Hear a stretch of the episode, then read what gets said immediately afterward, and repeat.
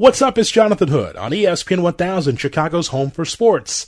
Thanks for listening to the Under the Hood podcast presented by Coors Light. Stay inside and buy your Coors Light online. Find out how at get.coorslight.com. Coors Light, take time to chill. It's Under the Hood. Follow us on the gram at IGJ Hood and at ESPN underscore Chicago. This is Chicago's home for sports, ESPN 1000. Jonathan Hood on ESPN 1000, the brand new ESPN Chicago app. So glad you're with us as we talk about the death of George Floyd. Uh, we turn to the undefeated.com's Clinton Yates, uh, the voice of reason, uh, friend of the show, and he joins me here on ESPN 1000. Clinton, I appreciate your time. Thanks for coming on the show. No doubt, Hood. Glad to see that you're still okay. I've been seeing Chicago doing their best to try to maintain not just normalcy, but safety in these tough times. So glad to be here. I just want to just find out from your standpoint how everything is going with with you because you have several perspectives. Um, not only what is going on with DC, but now in Los Angeles. So I know that you have tentacles in both spots. Yeah. Uh, what is the reaction that you have heard and seen? I'll start with my hometown first. DC is in a very difficult and different position than a lot of cities. For those of you who don't know the urban history of the District of Columbia, it basically took up until, I don't know, 15 years ago for them to rebuild from the last time protests got out of control and riots in the 60s destroyed all of the town. Um, you know, the economic rebuilding that that took in the city is something that is very fresh in a lot of people's minds. So people don't don't look at protesting and what we'll just call rioting lightly. You know what I'm saying? That's not something that people can just sort of wave their hand at. There are a lot of folks who've had their lives turned upside down who are still alive who think about that. So that's where DC is at. You know, I don't think anybody wants to see anything get any farther out of control than it already has. And I'm talking about the protests going violent, not just the behavior of law enforcement officials. Now, here in LA, I think the vibe is a little different. LA, of course, has its own specific urban history with demonstration. You look back at Rodney King, you look at Watts in the 60s, and LA is kind of in their own world in terms of what is reasonable to apply to the streets. So I'm riding around in LA right now. I can hear helicopters. I've seen more police squad cars in the last three days than I've probably seen in the six weeks that I moved since I moved here. And what each municipality does to try to tamp down what they feel are threats is different. But I know in each place, the specific histories of those locations matter as much as anything more largely, more largely nationally, as far as you know, impact and getting along overall as a society. Clinton, as we take a look at the George Floyd story, this is a story that is uh, very similar to what we have seen generationally. It is one thing to see the video, it's another thing to read and hear about stories such as uh, the George Floyd story that we have seen. I want to know does this feel nationally different to you than other deaths and, and killings uh, like George Floyd?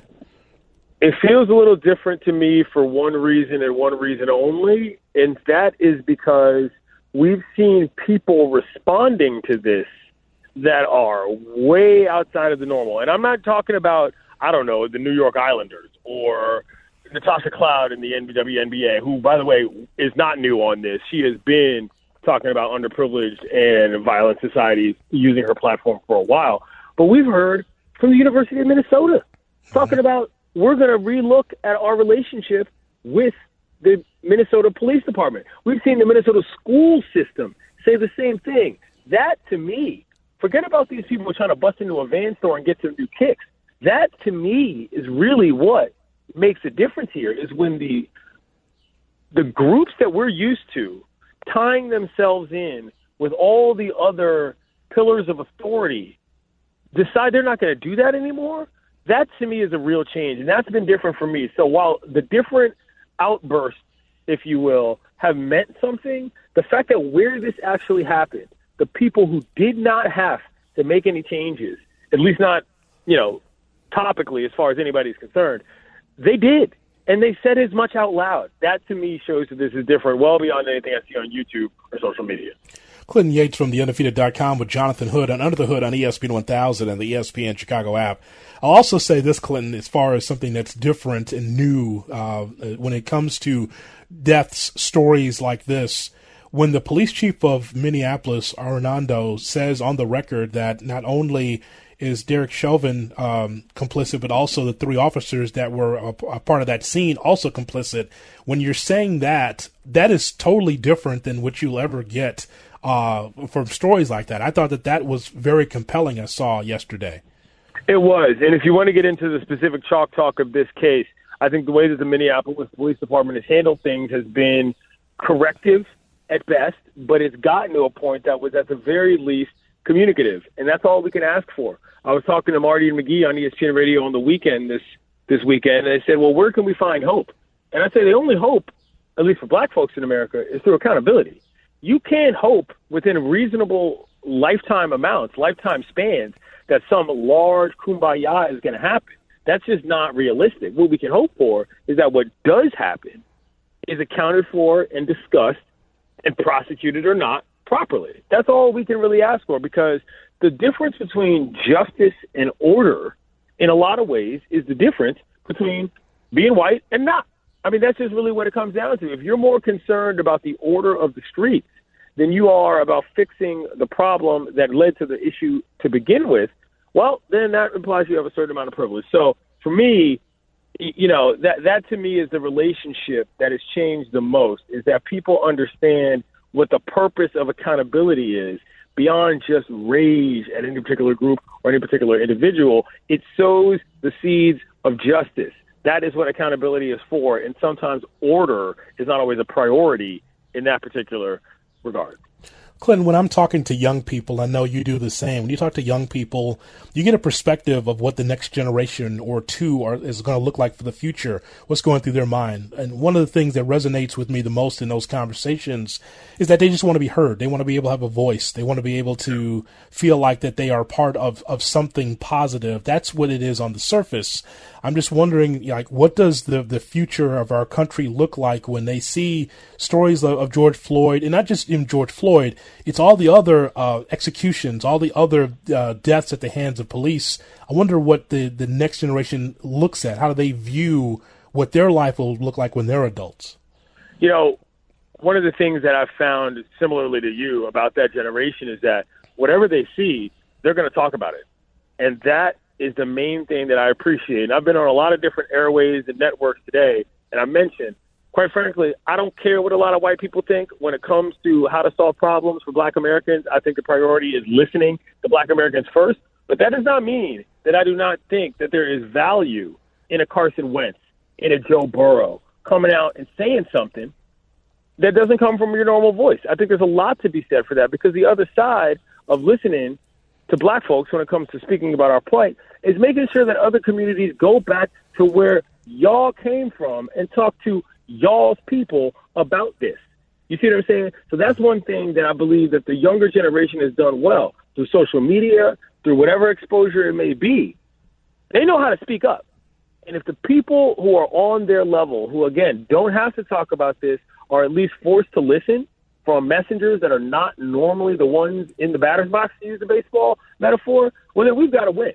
You know, that to me is the grand value of what this next generation can do. I got a kid sister who's in college and I got a kid brother who's in high school, and they be talking.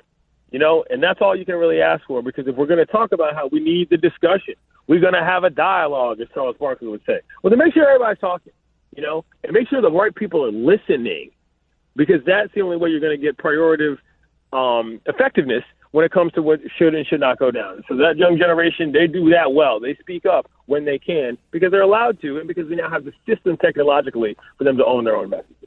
You know, Clinton, I just look at everything that we have seen leading into June 1st, and it's just, this has just been hell on wheels, all of it in yeah. 2020. Like COVID 19, record unemployment, over 102, 103,000 people killed in this country, uh, dying in this country because of COVID 19. Those that, that died during this George Floyd uh, uh, scenario, what's going on here yeah. with some of the riots. It's just it has just been a lot. It's just been a lot, and I just think that there are some, not all, and I don't, I can't parse the percentage. I'm just saying that there's some that's been in this pressure cooker after a while. Mask versus no mask. Should I uh, stay at home and save lives, or should I go out? I just think there's a lot of people upset and pissed off about everything that's been going on here. Oh, absolutely. And don't get me wrong here. I believe that the racial injustices through the law enforcement system of America are enough to make me, you, and Deontay down the street fired up enough to say something or do something in a public platform. Mm-hmm. But I also believe that because of where we are on June 1st, 2020, that there are a lot more people who absolutely have to do something to satisfy their own feelings of self because they've been cooped up for so long or they're so hurt about everything else. That's completely reasonable to me. You know, there is a large element of quarantine headache that is coming into what we see on the streets of America today. And I'm not saying that that excuses anybody. And I'm not saying that, that somehow puts those who choose violence over communication as smarter. What I'm saying is that don't disassociate the two just because you can. Folks are upset for a lot of reasons. This a very good reason is one that set them off. And I think that the violence level, just in general, is up because of our heightened state of anxiety that's been because of all the things that you mentioned. I was on with Waddle and Silvy earlier at the after, our afternoon show at one here at ESPN 1000, and mm-hmm. one of the questions they asked me is, "What can you know? What can we do?"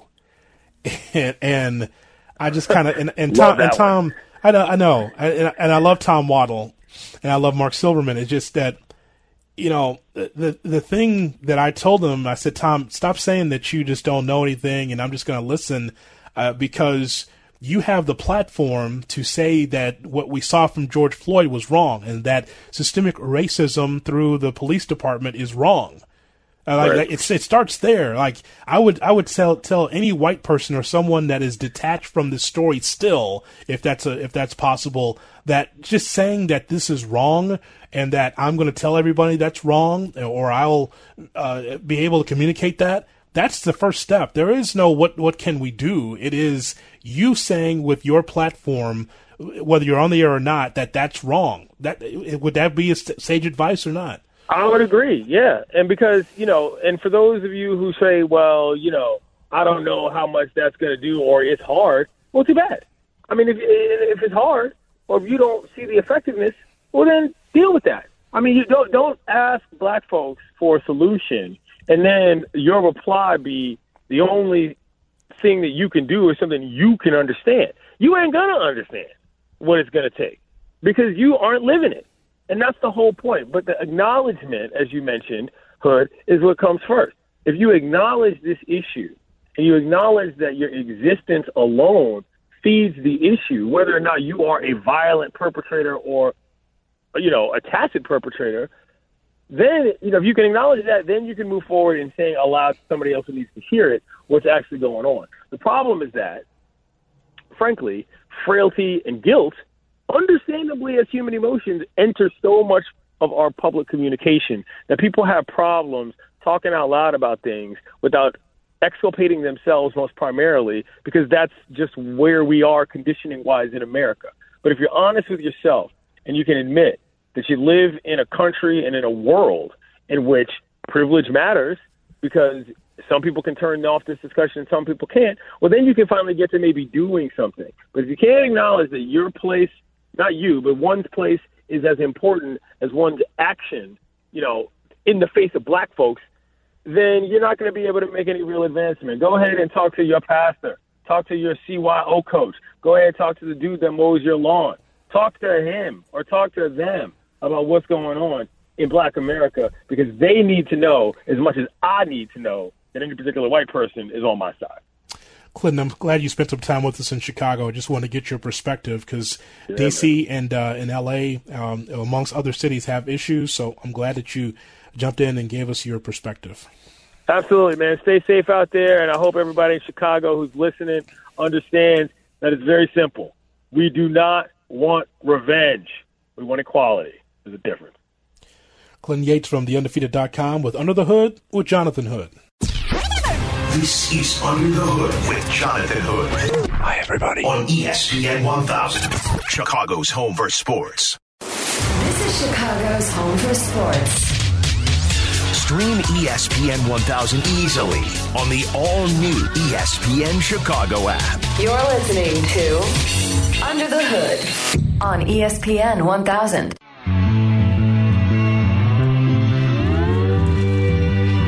Thanks for being with me here on this Monday night, Under the Hood with Jonathan Hood here on ESPN 1000 and the ESPN Chicago app.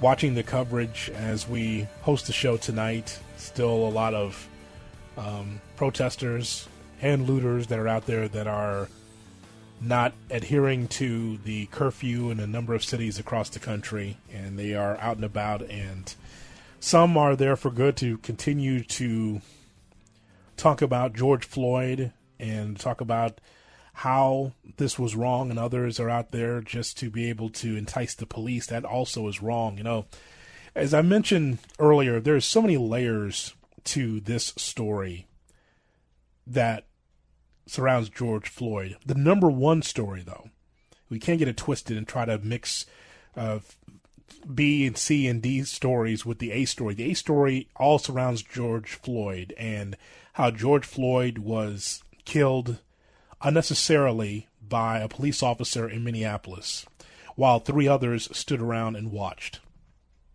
That's the number one story.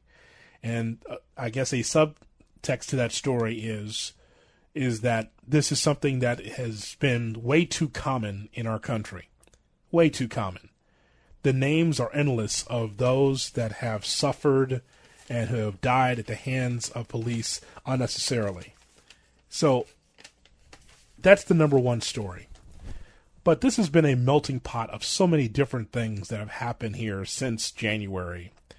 The COVID 19 that has been out there, being quarantined, the record unemployment in this country, the businesses that are shut down, living check to check, trying to figure out how you can be able to make the mortgage, how can you be able to pay for your bills, can't go out, can't see your family. All these things happening along with George Floyd. And there have been so many people that are out there in the streets today that are concerned about trying to figure out how when I, once I can get into a store, can I get toilet paper? Can I get the necessities? Should I wear a mask? Should I not wear a mask? All of this has happened. But the thing that is not new is the distrust of people. The distrust of people. There is a lot of that in this country. That gulf that has been the biggest in years just based on a side of an aisle. I have never been one to delve into politics on my sports show over the years, and it won't start here. But I will tell you that if someone tells you that the George Floyd issue is based on a political statement or based on oh there's ESPN talking politics again. There's nothing political about a man dying and being killed by police. There's nothing political about that. This is about justice, social justice, and it's also about being a good human being. It's about being a humanitarian, someone that cares about their fellow man or woman. There's nothing political about this and the other thing too is that if you base your life on a side of an aisle politically, you base your entire life on the side of an aisle politically, then you've already lost. You've lost. I just know that I do not base my life on a side of an aisle. Well, you know, I'm a lifelong Republican, so this is who I am. Okay, well, that's how you vote. That's not who you are. If that is who you are, then that's a problem because that means that you're a follower instead of being a leader, which we need a lot more of in this country. A lot more leaders. Well, I'm just a staunch Democrat. You know, the Republicans just no good. I'm just going to always be a Democrat. Well, that's fine. You live your life as a Democrat. That's great. But what does that mean? What does that mean necessarily? You think it's all Democrats and all and no Republicans out there to support George Floyd? You think it's vice versa? Point is, is that what we need to do in this country, in this city, we'll start with the city, is to be able to help one another and understand one another a lot better. Well, how many times have you heard that there is such a racial divide in this city that is just completely? I mean, you can see from how we live here, from ward to ward, the separation. That's I think that's pretty uh, well documented, and we've seen this for years. I've seen this since I was uh, was born. The separation of the uh, cities, uh, the the neighborhoods in this city, and the city to the suburbs, and how different that they are, and how separate that we are. But the point is, is that when we have George Floyd, someone, and we use him as an example because he died, but George Floyd is a microcosm of people that died at the hands of police, in which maybe the police or people around George Floyd or people like George Floyd didn't understand him, didn't understand the situation. There are some listening to me right now that don't think that this is a big story. They just think just another black guy that just gets killed. Let's move along to the next story. And that's really unfortunate. Because that's not how I'd feel about my fellow man or my fellow woman. I would feel I would feel sympathetic about that family. The other thing is too is that we got to realize that George Floyd had a family. We heard from his brother earlier that that man had a family, and so now you just snuff his life out just because you've got a badge on. It makes the rest of the police look bad. If I was a police officer, knowing that Chauvin and uh, Chauvin and the other three officers that were sitting around, uh, and and allowing this to happen, I, I I would have something to say about it. You know, you to take my badge for saying something that's right. You have to be on the side of right, and you know that that's not right. And so it goes back to the question of well, what can we do about it? Talking to I was mentioning to Clinton Yates my conversation with Walt and Silvy earlier that whole conversation of well, like what what are we supposed to do? What should we do? Well, it starts with the police. It starts with the police first, and how they've got to denounce this nonsense. That they have to denounce this right away. Like this is not who we are. This is not my department. We don't have these issues. Say it. If you do have these issues, you need to be able to rid yourself of those p- people in your department. This is like this for any job. Why would you have someone that is does not have any feeling for someone else, does not um, value the life of someone else. Why would you have that person in your department? And then you come to find out when you read closely and really research this stuff that all of these officers that was involved in the George Floyd issue, in the George Floyd death, had so many complaints about them. But you continue to just roll them out there anyway, right? Because you, you continue to roll them out there with all these different issues that means that you don't have value for George Floyd or anybody else's life, white, black, Latino, whoever. You don't have any value for any anybody that these officers are supposed to serve and protect. Just think about that for a second. This is not a referendum, not from my show. There's not a referendum on police because I have police officers that are in my family. So that's not going to be a thing. There, uh, there's no negativity against the police as a whole. That's stupid.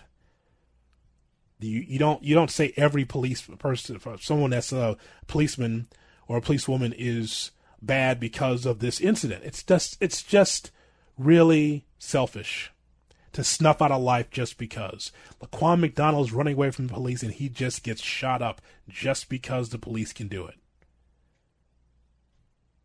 Castillo is in there in the in the car with his his girlfriend, and just because the police can do it, just sprayed him fill, full with, filled with bullets right next to his girlfriend in the car just because he can do it. And there is a systemic problem with this. This story is not a one off. So, the sports side of this, about athletes, right? So, I saw Michael Jordan's statement, and it shocked so many people. Like, oh, Michael's saying something about how he's dismayed and how he disappointed and angry that he is that George Floyd's dead. Like it, like that parts that parts the seas when you hear Michael Jordan or have Michael Jordan have a statement through the Jordan brand about his dismay.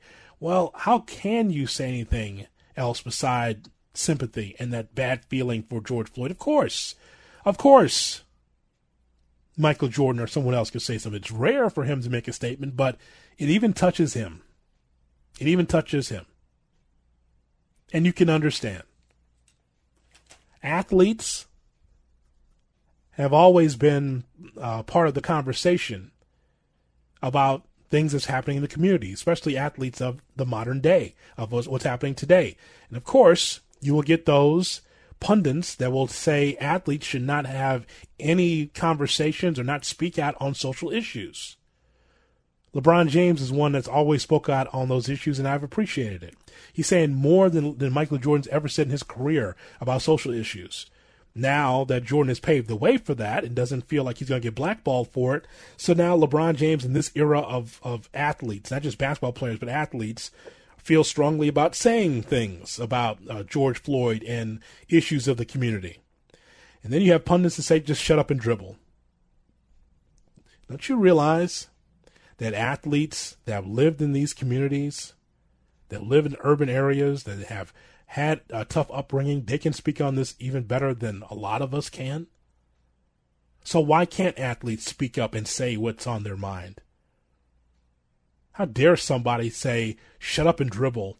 Don't talk about what's going on in the communities because we just want you to entertain us. Stick to sports. F you. Stick to sports. George Floyd's death is more important than me talking about the Major League Baseball labor situation, millionaires against billionaires. I do that all the time. That's my career. But athletes have a right, just like you have a right and I have a right to be able to speak on these things. And, and, and I'm not building a straw man when I'm talking about this. I'm talking about this because there are those that will use that hashtag on social media or sit behind a desk on a network and say that, that athletes don't have a right to speak on social issues, just sports, just be robotized sheep. And that's wrong too. As I mentioned, Eric, there's a lot of layers to this thing, including that, right? The idea that athletes can't speak on these things. People from those neighborhoods who have experienced these things should be able to speak out on it, regardless of who they are, what they do, what they look like. If they have experienced this sort of oppression, they have a right to talk about it. Sure. Even if they know someone that's that's been Yes. able to go through this, you Agreed. have to say, "Hey, my cousin, my father, my mother, my brother. We've all some of us have gone gone through this, and this is their experience." You know, and oh, I know someone that was killed by the police, and here's the experience that we had, and I'm going to speak against it because I have a platform. So I just it's it's amazing. Like I said, like I said, so many layers to this that we had to address here, and, I would uh, invite people to go to the L.A. Times and find out what um, Kareem Abdul-Jabbar had to say about uh, George Floyd. A terrific column, just eloquent. When I talked to Kareem, he, he had no he had no use for me when I interviewed him a couple times uh, during the Final Four. But that guy is a brilliant guy and very thoughtful when it comes to issues like this. Uh, let us hear now from Stephen A. Smith, who was on first take. He's back from his vacation, and he had a lot to say uh, about George Floyd. And uh, if athletes are silent, they are compliant. just really drives you crazy because you hear you you see something like this and the fact that it took this for all of us to come together and to speak, black and white, to speak out publicly about it. I think that's unfortunate, which is why I lean on what Domonique Foxworth was saying earlier today. Certainly, he was just talking in general about folks who are in positions of power and influence who happen to be white to take a stand and stop being fearful. And my message to white America would be, what the hell, uh, what the hell are you fearful for if you're not the one doing such things or even thinking about doing such things. It's not enough to be silent, okay? If you're silent, you're compliant. That's really what this comes down to. It's just no way around it. If that's the situation, if all you have to do is speak up, what exactly is it that you have to fear? This is the point that we've reached right now, and I think it's incredibly important, the point that you just made, Charlamagne, because here's the bottom line. If you've got young white folks speaking out, they're the most powerful entity as far as I'm concerned in the American system at this particular moment in time because they're the ones that don't have to be ostracized. Their parents are not going to ostracize them. They're not going to castigate them. They're not going to shove them aside. If they speak up and resonate like we know they can, I think that's the one. Under the Hood with Jonathan Hood. How you doing? Follow us on the gram at IGJ Hood and at ESPN underscore Chicago. ESPN 1000, Chicago's home for sports. A lot of this story was covered on Saturday when I teamed with Jeff Dickerson when we did Dickerson and Hood. You can catch us every Saturday afternoon right here on ESPN 1000 and the ESPN Chicago app. And don't forget, if you download the ESPN Chicago app, you can be able to check out the podcast for all the shows, including mine, Under the Hood with Jonathan Hood. And don't forget um, Tuesday Wrestling Tuesday as well. So if you get a chance, download the ESPN Chicago app. If you have not done so, do that. You can listen to the shows live and check out as well uh, the podcast, uh, like the three hours that we have covered here on George Floyd. Some uh, some thoughts from JD and I on Saturday because we were watching the coverage and uh, we were commenting on the death of George Floyd on Dickerson and Hood right here on ESPN 1000. You know, Jonathan and I have done shows together. We've done shows together for a long time, and mm-hmm. and we have done a lot of shows on days where sports was not the main focus of anybody, especially now when there are really no, not many sports uh, going on in, in real time fashion. But I certainly want to say that on behalf of Jonathan and myself, our, our thoughts are with everyone that's been affected by what's going on across the country after the murder of George Floyd the unrest in, in cities uh, across America, Jonathan, and certainly in Minnesota, where hopefully um, it doesn't get worse. But there are people are saying that you know tonight could be the worst night uh, in in Minneapolis. Um, again, this is a sports show. We talk sports, but we also, I think, understand what's on the mind of America, and certainly this is at the front and center after what happened sadly to, to George Floyd as a, a black man living in Chicago, George Floyd's murder, his assassination angers me. Uh, and it angers you as well, Jeff, because this angers me like I was angered by Eric Garner and by Michael Brown and by John Crawford and by Laquan McDonald and Philando Castile and Sandra Bland. And the list goes on and on and on. This murder of George Floyd is not new to our world, not new to this country. The lack of humanity versus black people by those who serve and protect is a generational issue. It's not a 2020 issue, it's a generational issue.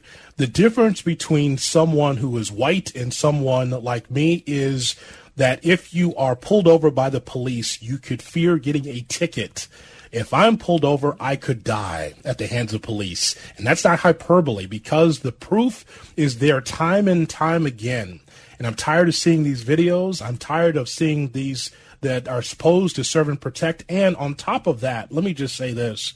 When it comes to the police, and there are plenty of people that are police and those that serve and protect that listen to this show and this network, there are some that are saying, well, you know, there's only a few bad apples. I, have never seen a bad apple uh, assassinate someone. We got to stop chalking it up to just a few bad apples. Until the police, not former police officers that are on Fox or MSNBC or CNN, until the police that are currently serving are able to say something about this, saying that, you know what, this is not how we do our business. We are not in the position, are not in the job to be able to kill people just because we can. Until you have current police officers denouncing this nonsense, denouncing these murders, then it's going to be another show like this when we talk about civil unrest and uh, bias, a cultural bias against black people by the police. The only, there's no positives that can really come out of this. And when I say, educate people. Remember, this continues to happen. So I could sit here and be like, well, maybe people will learn from this, Jonathan. But I mean, do people learn from anything really? If people would learn from it, it wouldn't keep happening. However, there are some that you can talk to, you can educate. Like my son, for example, your radio godson, who's 9 mm-hmm. years old. I mean, I had to have a serious talk with him yesterday because he, kids are very smart.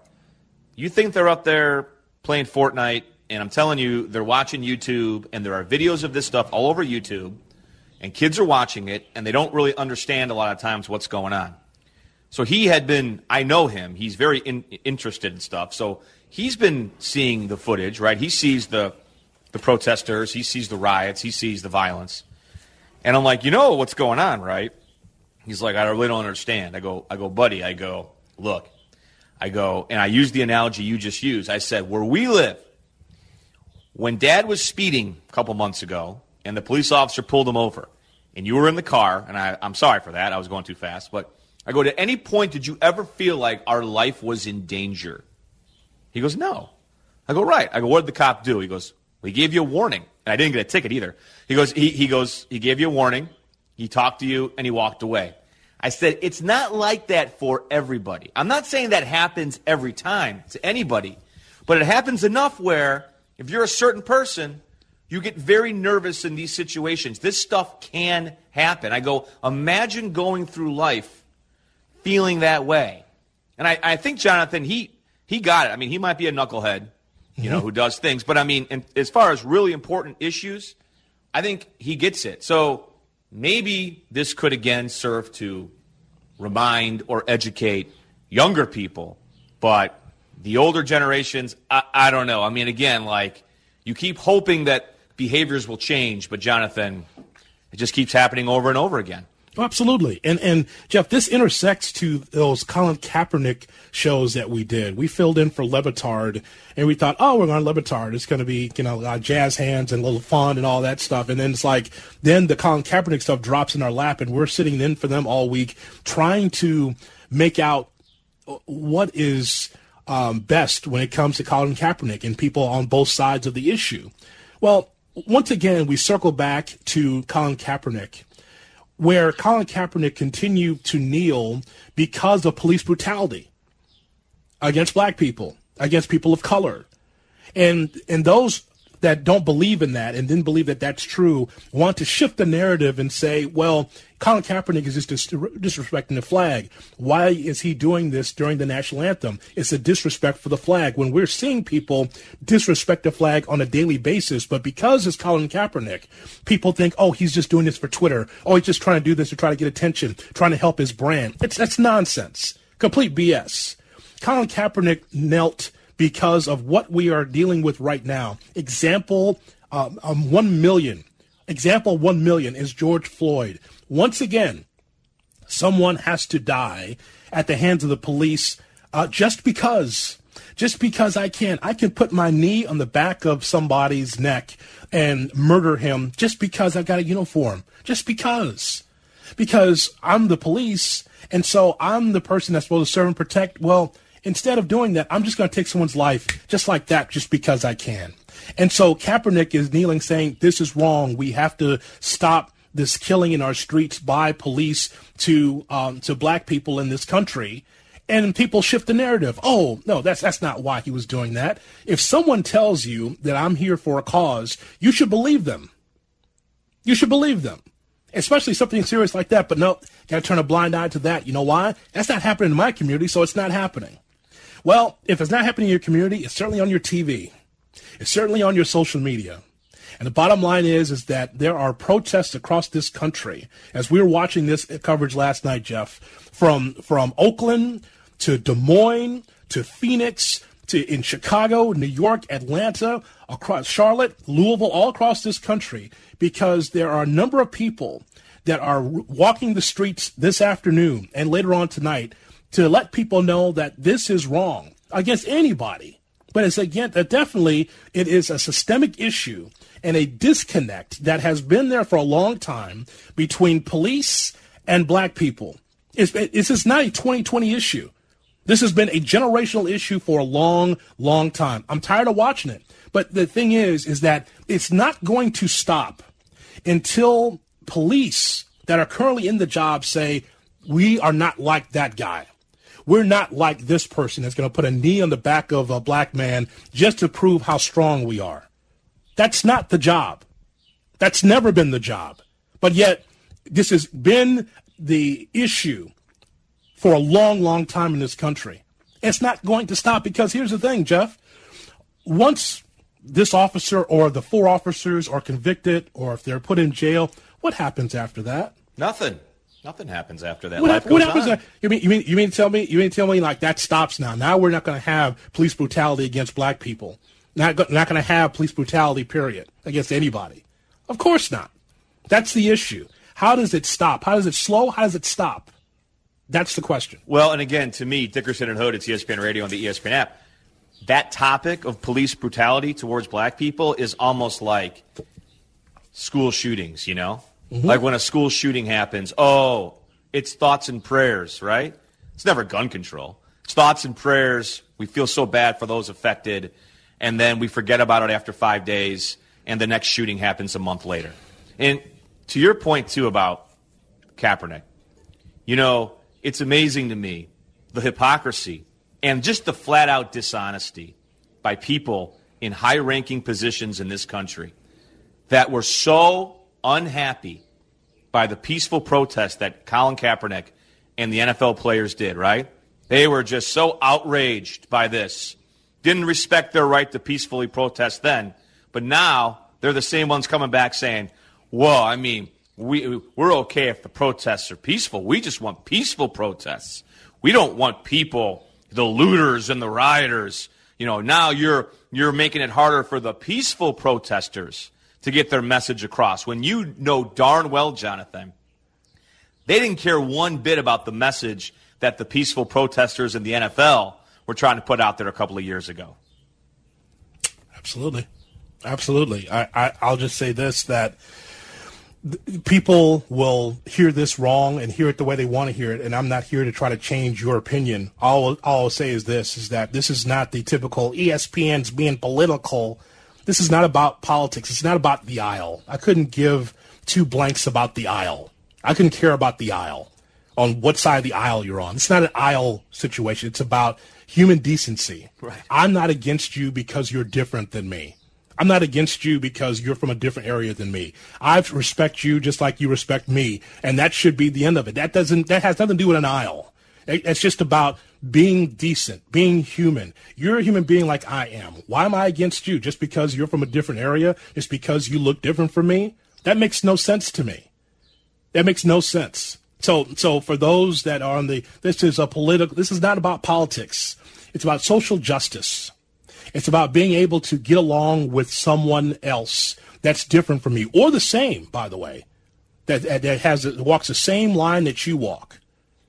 It, it, doesn't matter what side, if you're a Democrat or Republican in this situation. It's about how we can be able to come together. That's what it's about. Not about red ties and blue ties and whether you have a D or R next to you and how you vote. It's about how you can be able to get along with your fellow man, your fellow woman. That's what it's about. We, we should all be on the same team when it comes to not wanting to see people murdered. How about that? Can we all be on that team? Not well, I'm on that team, murdered? but but I think we know our country in 2020, and the answer uh, is yeah. I would like for that to be the case, but apparently not. This is Under the Hood with Jonathan Hood on ESPN 1000, Chicago's home for sports. This is Under the Hood. Under the Hood podcasts are available now on the all new ESPN Chicago app. Available on your device now. This is ESPN 1000, Chicago's home for sports.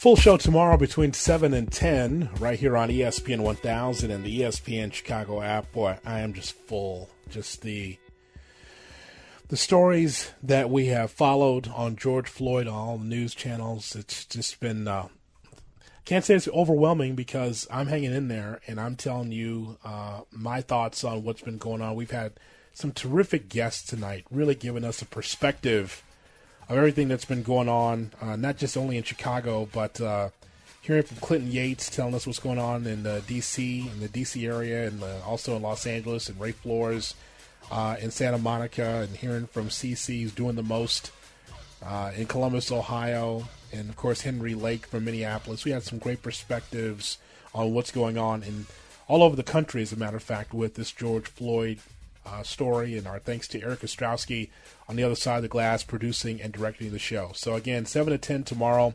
We will do Tuesday Wrestling Tuesday tomorrow because we've got that booked with the TNA champion Moose, but uh, we've got some other things up our sleeve tomorrow. So check in tomorrow night. And don't forget to download the podcast, ESPN Chicago's um, app, and make sure you look for Under the Hood with Jonathan Hood.